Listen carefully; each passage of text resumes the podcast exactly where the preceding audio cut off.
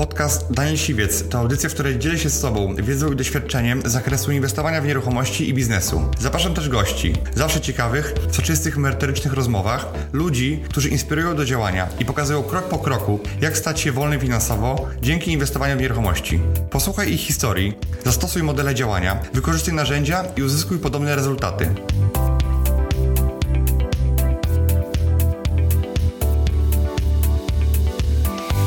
Jakby nieruchomości to nie jest kwestia pieniędzy, tylko pewnej mentalności i odwagi y, w działaniu. Wzrost cen generuje nam dodatkową marżę w 100%. W związku z tym y, bardzo pilnie musimy tego, tego doglądać, analizować każde mieszkanie. Taka dobra zasada, że robię architekturę, czyli układ mieszkań pod konstrukcję, a nie konstrukcję pod architekturę. Ten czas potrzebny na dogranie dokumentacji y, był czasem, kiedy finansował nas tak naprawdę sprzedający nieruchomość. Business Rider. Cześć, witajcie w nowym odcinku Business Tradera, a moim dzisiejszym gościem jest Jacek Orzeł. Piąteczka. Witam Cię Daniel, witam. Jacek jest moim wspólnikiem e, i realizujemy e, wspólny projekt deweloperski. Jakby jeden z projektów realizuję z Jackiem i chciałem Jacka zaprosić, żeby powiedzieć Wam o tym, jak dzisiaj realizować projekty deweloperskie w 2023 roku. E, Być może część z Was śledzi nasz projekt Długa 2. Chcieliśmy o tym poopowiadać, bo jesteśmy już praktycznie na finiszu tego projektu. E, I chcieliśmy właśnie pokazać e, taką przestrzeń, jak to się zaczęło, jak to się odbyło, jakie mieliśmy trudności, tak żebyście mogli z tego wyciągnąć lekcje. I na samym początku może Jacek powiedz, tak jakbyś mógł powiedzieć tą historię jeszcze raz, jak w ogóle się stanęło, Skąd się to wzięło? że robimy wspólny projekt. My się znamy z Jackiem już e, paręnaście lat. Jak ja jeszcze nie byłem inwestorem, byłem jeszcze studentem. Poznałem Jacka, kiedy on był prezesem spółki giełdowej. I ja byłem studentem wtedy, więc jakby e, tak się zapoznaliśmy w Lublinie. Lublin jest mały, także jak ktoś jest przedsiębiorczy, to, to wiele osób się zna. E, natomiast ja wtedy, można powiedzieć, nie zapowiadałem się, się jakoś tam wybitnie dobrze, po prostu byłem jednym chłopaków z wielu. A Nie, ale z tych aktywnych, tych aktywnych. Akty- Aktywny, tak, bo, bo spotkaliśmy się w takim klubie Cashflow, taki, taki klub em, takiej gry Roberta Kiyosaki. Cashflow, tam się można było uczyć, jak stać się rentierem i być niezależnym. Tam poznałem parę fajnych osób, między innymi Jacka. E, I pamiętam, ja tego, taką, taką kiedyś chyba nawet grupę próbowałeś stworzyć y, pod skrzydłami Orła, gdzie miałeś takich młodych, ambitnych e, jakoś ludzi aktywizować, tak? Jak to było? Tak, tak. Jako przedsiębiorca założyłem sobie, że ci młodzi studenci, ci właśnie aktywni, Mhm. no to w przyszłości będą albo biznesmenami, albo będą gdzieś we władzach zasiadać. Tak jak chociażby dzisiaj, Daniel, jesteś tego potwierdzeniem, że jesteś aktywny w biznesie i stwierdziłem, że warto siać wśród takich ludzi. Założyłem grupę pod skrzydłami Orła i właśnie zapraszałem takich aktywnych studentów jak ty na, na spotkania z ciekawymi ludźmi. Yy, No i to był, myślę, dobry pomysł, bo dzisiaj zbieram tego owoca. Pewnie. Jakby ja jakoś tam pamiętam, że robiłeś to, natomiast jakby nie uczestniczyłem w tym jakoś tam aktywnie. E, nie- jakby, nie wiem, może, może mnie nie zaprosiłeś, może nie wiadomo. W każdym razie pamiętam, że był taki projekt. Natomiast my się spotkaliśmy, tak bliżej się poznaliśmy, bo to była taka znajomość raczej, raczej e, powiedziałbym, że nie jakaś głęboka. E, Spotkaliśmy się później po paru latach, kiedy ja już odniosłem sukces w nieruchomościach. Ja już byłem osobą, która jest rozpoznawalna i osobą, która realizuje szkolenia y, z deweloperki. I pamiętam, wtedy namawiałem ciebie na To ja powiem, jak to wyglądało z mojej strony. Yy, Ponieważ ja rzeczywiście yy, wtedy zarządzałem, byłem właścicielem spółki giełdowej, ale po kilkunastu latach takiej pracy poczułem zmęczenie, jakieś takie przepalenie zawodowe. Yy, No i rozglądałem się po rynku, to też jest taki dowód na to, że warto słuchać i rozmawiać z różnymi ludźmi. I pamiętam, kiedyś wpadłem do ciebie na kawę i ty opowiadałeś o y, szkoleniach, które prowadzisz yy, i wtedy chyba to była nawet pierwsza edycja szkolenia z deweloperki. I ja tak sobie myślę, kurczę, deweloperka, jakiś beton, jakieś druty, mm, robotnicy, nie, to nie bardzo mnie kręci. No ale Daniel mnie przekonywał, mówi, słuchaj, spróbuj, zobaczysz yy, jak będzie. No i jestem wdzięczny za, to, za te argumenty, ponieważ poszedłem na to szkolenie deweloperskie i odsłoniła mi się nowa przestrzeń biznesowa. Okej, i ile zrealizowałeś projektów od tamtej pory? E, Bo byłeś, nie wiem, 4 lata temu tak to było, czy... Tak, długa, którą realizujemy w tym momencie jest bodajże czwartym albo piątym y, projektem deweloperskim. Zaczęło się od kawalerek y, w centrum Lublina, a potem były kolejne tematy, jakieś osiedla domków jednorodzinnych. No i dzisiaj koncentruję się albo na takiej modernizacji budynków, jak robimy wspólnie na Długiej, albo na osiedlach domów po, po kilka, kilkanaście domów w jednym miejscu. I pamiętam, że e, ten projekt, który realizujemy, to, to był projekt, który taki trochę e, nasz wspólny, bo ja oglądałem ten budynek, on był jeszcze szwalnią, taką budynkiem starym, e, zanim jeszcze o tym z Jackiem rozmawiałem, natomiast jakby czułem, że miałem za dużo projektów w danym czasie i nie byłem w stanie go sam pociągnąć i zrealizować. Natomiast ja tego obejrzał i powiedział, ok, on, on ma, miałeś taką przestrzeń, bo akurat skończyłeś inny projekt, zaklepałeś ten temat, tak? I, i, i, i jak to wyglądało? Taki trochę, taki trochę American Dream. Zresztą ty też o tym mówisz, że mm, jakby nieruchomości to nie jest kwestia pieniędzy, tylko pewnej mentalności i odwagi y, w działaniu. I ja wtedy rzeczywiście zakończyłem przebudowę hotelu robotniczego i myślę sobie, warto poszukać czegoś. Y, o, nie wiedząc o tym, że ty znasz ten budynek i że tam byłeś, y, ja też go oglądałem, zacząłem negocjacje, wynegocjowałem warunki z sprzedającymi. Chyba już wtedy nawet płaciłem jakąś pierwszą część zadatku na tą nieruchomość, no i to był moment na to, żeby, albo co ważne, wpłaciłem ten zadatek nie mając tak naprawdę pełnej kwoty, tak. którą potrzebuję na tę inwestycję, bo to jest rząd wielkości kilkunastu, prawie 20 milionów złotych. W związku z tym wpłaciłem te pieniądze, zabukowałem sobie nieruchomość i wtedy zacząłem szukać i siać na rynku. Będąc, będąc u Ciebie na szkoleniu z wynajmów, tak gdzieś przy kawie zaczęliśmy na ten temat rozmawiać i ty podchwycił oczy, ci się zaświecił, mówisz, znam ten budynek. Ja mówię, no to, no to może coś byśmy w takim razie wspólnie zrobili. No i od kawy do słowa, do spotkania i do umowy spółki. Tak, pamiętam, że jak y, powiedziałeś mi, jakie tam masz plany i tak dalej, ja trochę starpodowałem ten kosztorys, powiedziałem, że okej, okay, to jest druga szwalnia, którą robię w życiu i to nie jest takie tanie, jakby się mogło wydawać. Trzeba przyjąć większe bufory na, na pracę wykończeniowe i na, na modernizację. E, I zaczęliśmy tam rozmawiać i, bo dobra spółka to nie jest tylko to, że ktoś daje pieniądze, a ktoś nie ma pieniędzy. E, to jest też to, że uzupełniają się kompetencje pewne. Czasami ktoś może mieć pieniądze, ale być niewartościowym wspólnikiem, bo może być problemowy, a dwa, że nic, po to pieniędzy nie wniesie.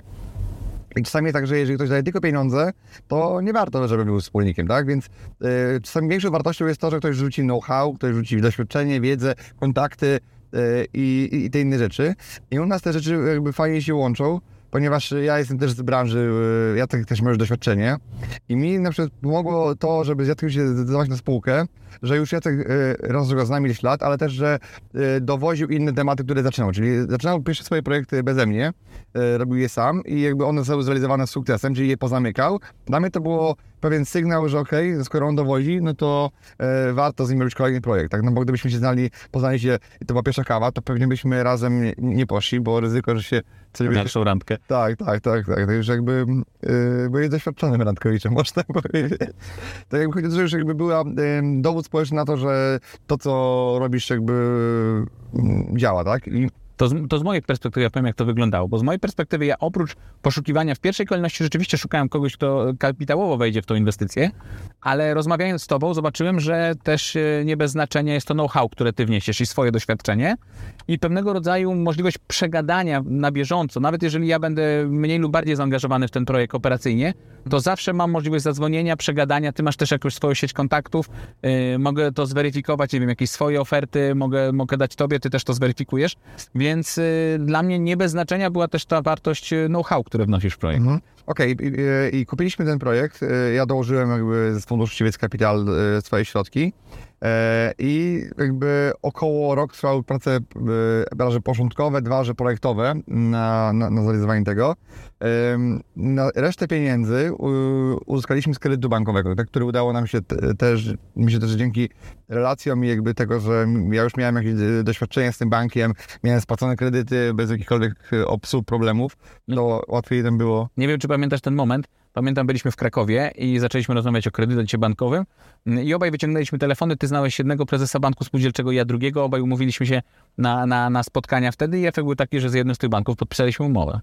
Tak, no w bankach e, spółdzielczych tak akurat jest, że jakby to znajomość to tej osoby, może to nie w tym rozumieniu, tylko w tym dobrym, że ktoś cię zna, bo już masz doświadczenie, ufa ci, jest, jest dużo ważniejsze niż same te liczby. Jakby liczby są, muszą być, się zgadzać, bo tam jest KNF i banki są pod kontrolą. Natomiast jeżeli ktoś, e, bank nie będzie cię czuł, i będziesz się wydawał jakiś taki niewyraźny dla banku, no to, no to najlepsze liczby i zabezpieczenia mogą nie, nie, pomóc takim banku spółdzielczym, tak? Więc e, to moje doświadczenie, że miałem dwa kredyty w tym banku, to też było takie, myślę, że dla nich decydujące. Okej, okay, powiedz mi jeszcze, jakby na jakim etapie? Bo właśnie akurat idziemy za budowę, tak rutynowo sprawdzić, jaki, jak idzie generalnemu. Z tego co wiem, to, to mamy około tam, miesiąca czy trzech tygodni jakby Wyprzedzamy harmonogram. wyprzedzamy harmonogram, to się rzadko zdarza, wiemy o tym, zazwyczaj jest z drugą stronę, więc e, jesteśmy z pracami e, w dobrym terminie, więc nam się, myślę, że przed końcem roku te lokale już e, posprzedawać i pooddawać nowym nabywcom. E, powiedz mi, jakby, e, jakie tam mieliśmy problemy? Jakby mógł powiedzieć, żebyśmy pokazali naszym widzom też, e, na czym się możemy przewrócić albo potknąć? Znaczy, to zacząłbym od samego początku. Pierwsze wyzwanie, które mieliśmy, to jest zaprojektowanie i odpowiednie zaplanowanie całej inwestycji. I tutaj po pierwsze daliśmy sobie czas poprzez to, że umowa przedwstępna ze sprzedającymi zakładała nie, że my kupujemy, płacimy całość i potem się martwimy o dokumentację, tylko ten czas potrzebny na dogranie dokumentacji był czasem, kiedy finansował nas tak naprawdę sprzedający nieruchomość, bo my wpłaciliśmy mu zadatek, mm, a dopiero kupowaliśmy w momencie, kiedy byliśmy pewni, że mamy pozwolenie na budowę mm, tego, co chcemy tam zrobić. Mm, I to był jakby jeden taki tip, który warto wykorzystywać w innych y, projektach czy transakcjach.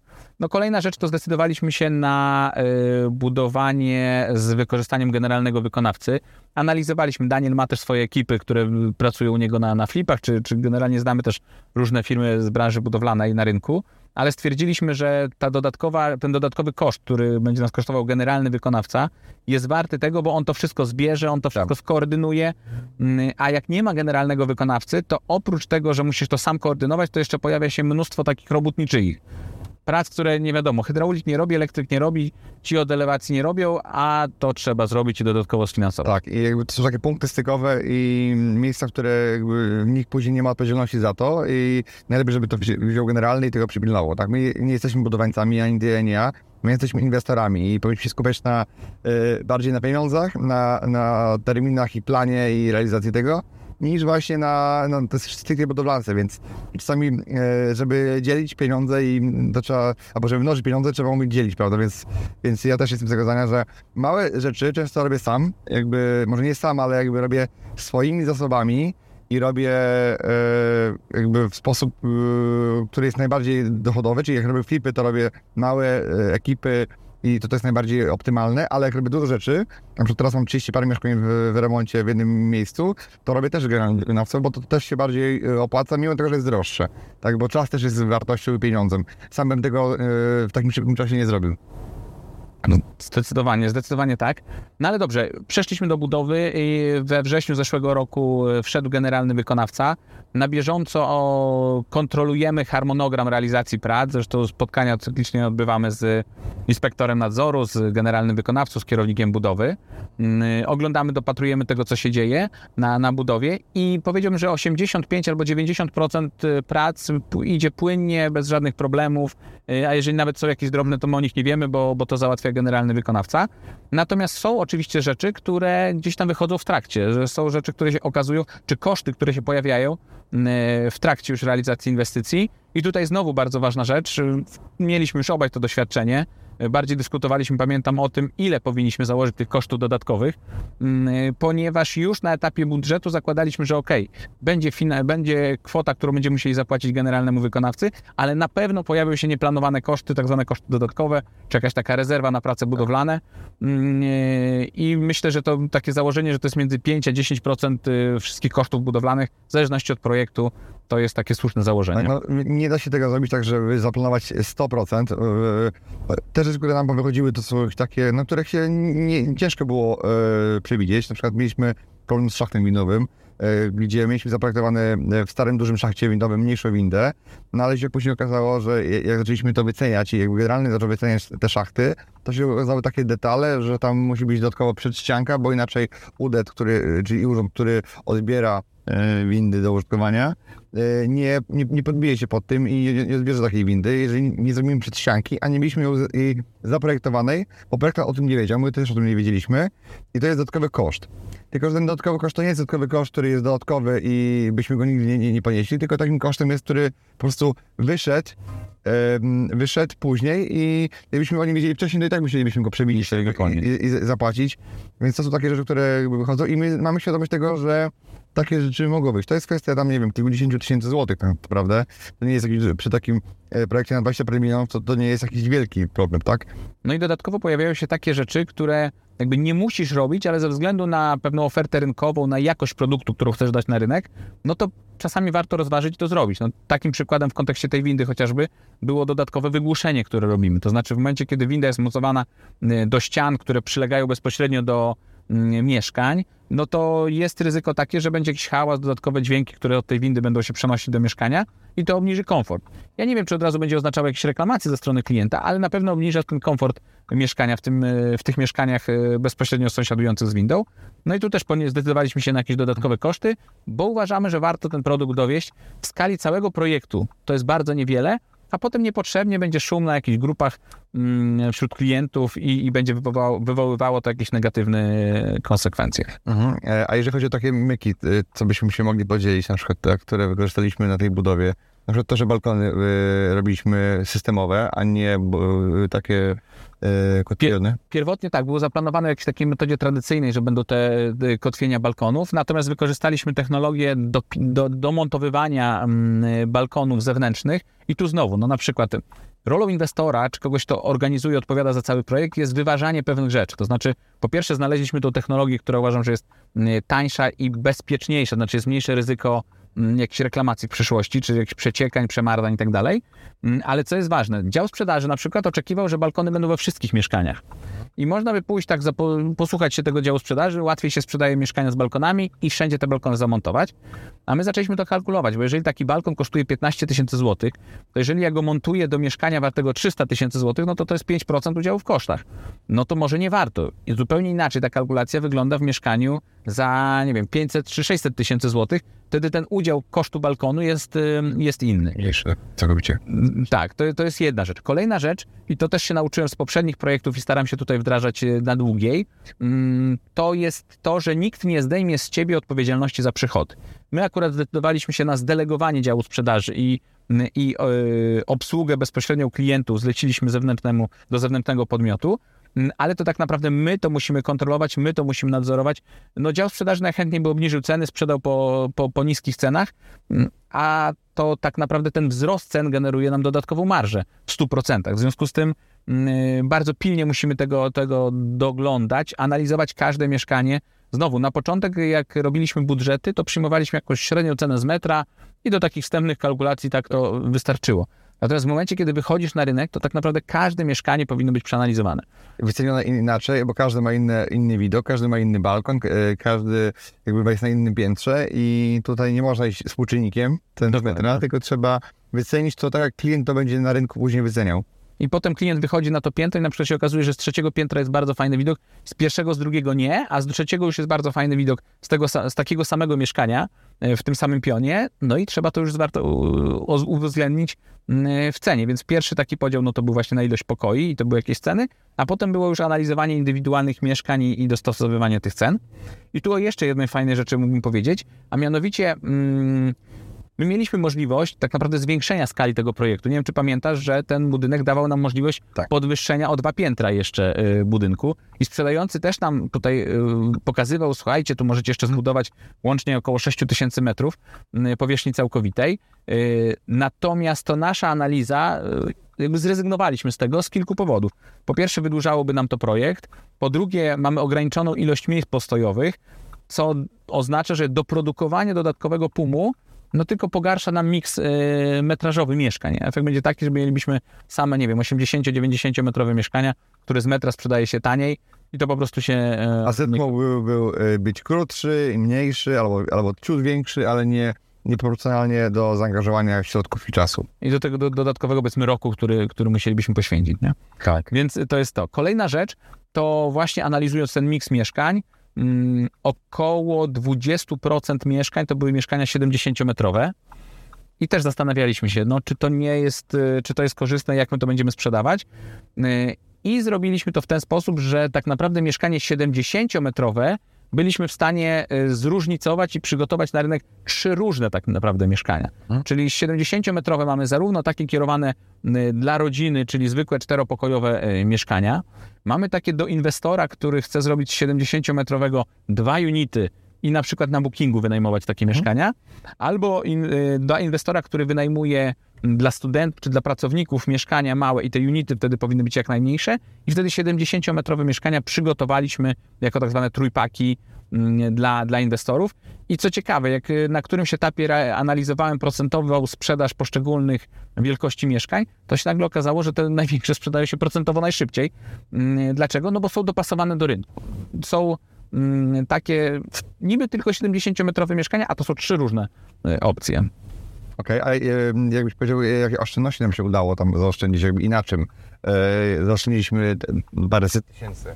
No to na, na, samym początku pamiętam, to już w pierwszej naszej rozmowie wyszło, e, to jest kwestia odpowiedniego zaplanowania ścianek działowych, żeby one nie wymagały dodatkowego mm, dodatkowego dozbrojenia, że tak powiem, budynku. Czyli hmm. ty miałeś doświadczenie z poprzedniej budowy, gdzie nie ogarnięcie tego powodowało, że trzeba było dodatkowe belki tak, montować. miliony dodatkowe, tak? Dokładnie, a my tu już na wstępnym etapie wzięliśmy to pod uwagę. I to jest taka dobra zasada, że rob architekturę, czyli układ mieszkań pod konstrukcję, a nie konstrukcję pod architekturę. Czyli, czyli planujemy układy mieszkań pod najbardziej optymalną konstrukcję, którą nie trzeba doinwestowywać, tylko robimy to, co jest. Wykorzystujemy to, co jest i pod to robimy układy mieszkań, bo wtedy jest najbardziej tanie. Tak. E, kolejna rzecz to jest zaplanowanie chociażby komórek lokatorskich. Mhm. E, mieliśmy bunkier, pod całym naszym budynkiem jest bunkier, który... Lotniczy, prawda? Wykorzystaliśmy, tak, tam były specjalne takie urządzenia doprowadzające powietrze, w sytuacji nawet gdyby cały budynek się zawalił i tak dalej. Mm, I my przeznaczyliśmy tą część budynku na mm, komórki lokatorskie i znowu projektant w pierwszym e, jakimś swoim, w swojej propozycji zaplanował kilkanaście dużych komórek, no bo z jego punktu widzenia no to było najmniej tych ścianek do robienia. Natomiast duże komórki sprzedają się z metra taniej niż malut, nawet malutkie komórki, ale wtedy cena za metr jest bardzo wysoka. No i my to poszatkowaliśmy. Ktoś może powiedzieć, o jejku, takie malutkie komórki. No ale jeżeli masz do wyboru 20 e, dużych komórek albo 35 małych, no to warto jest rozważyć te 35 e, małych. No właśnie zajeżdżamy tak. na naszą budowę. Zajeżdżamy, o i tu mamy taki domek, który za chwilę pokażemy, myślę. E, taki budynek gospodarczy, który pierwotnie był do wyburzenia, ale e, okazało się, że może to być fajny sklep, żabka albo jakiś lokal usługowy, który przynajmniej będzie o wartości powyżej 300 tysięcy złotych. Tak, i to jest kilkaset tysięcy złotych, które dodatkowego wygenerowaliśmy przychodu w zamian za kilkadziesiąt tysięcy kosztów wyburzenia tego budynku. No, do, dokładnie. Okej, okay, słuchajcie, y, idziemy teraz na budowę, zrobić obchód i zaraz do Was wracamy. Biznes Rider. Skupiając się trochę na, na sprzedaży, to też zastanawialiśmy się, jak podejść do planowanej oferty tych kredytów dwuprocentowych i w jaki sposób to wykorzystać. I też w przekazie marketingowym w którymś momencie bardzo mocno akcentowaliśmy to, że kupując u nas mieszkanie, możesz skorzystać z tego dwuprocentowego kredytu. Jeszcze do końca nikt nie wie, jak to będzie funkcjonować, bo jeszcze nie ma przepisów wykonawczych, mm, ale wyszliśmy do klientów z taką możliwością, no bo przeanalizowaliśmy, mamy dwie, dwa rozwiązania. Albo się tymi klientami zaopiekować, którzy już teraz y, na początku roku tego chcieli y, zabukować sobie mieszkania pod ten kredyt dwuprocentowy, albo kazać im czekać do lipca. Z założeniem pewnie byłyby wyższe ceny, mm, ale wtedy ci klienci mogliby pójść też do innych deweloperów. Więc y, przygotowaliśmy ofertę dla tych, którzy właśnie chcą skorzystać z kredytu dwuprocentowego. Mm, podpisują nam z nami umowę rezerwacyjną, wpłacają do 200 tysięcy złotych, żeby się móc załapać pod ten kredyt, mm, a resztę rozliczamy w sierpniu lub wrześniu.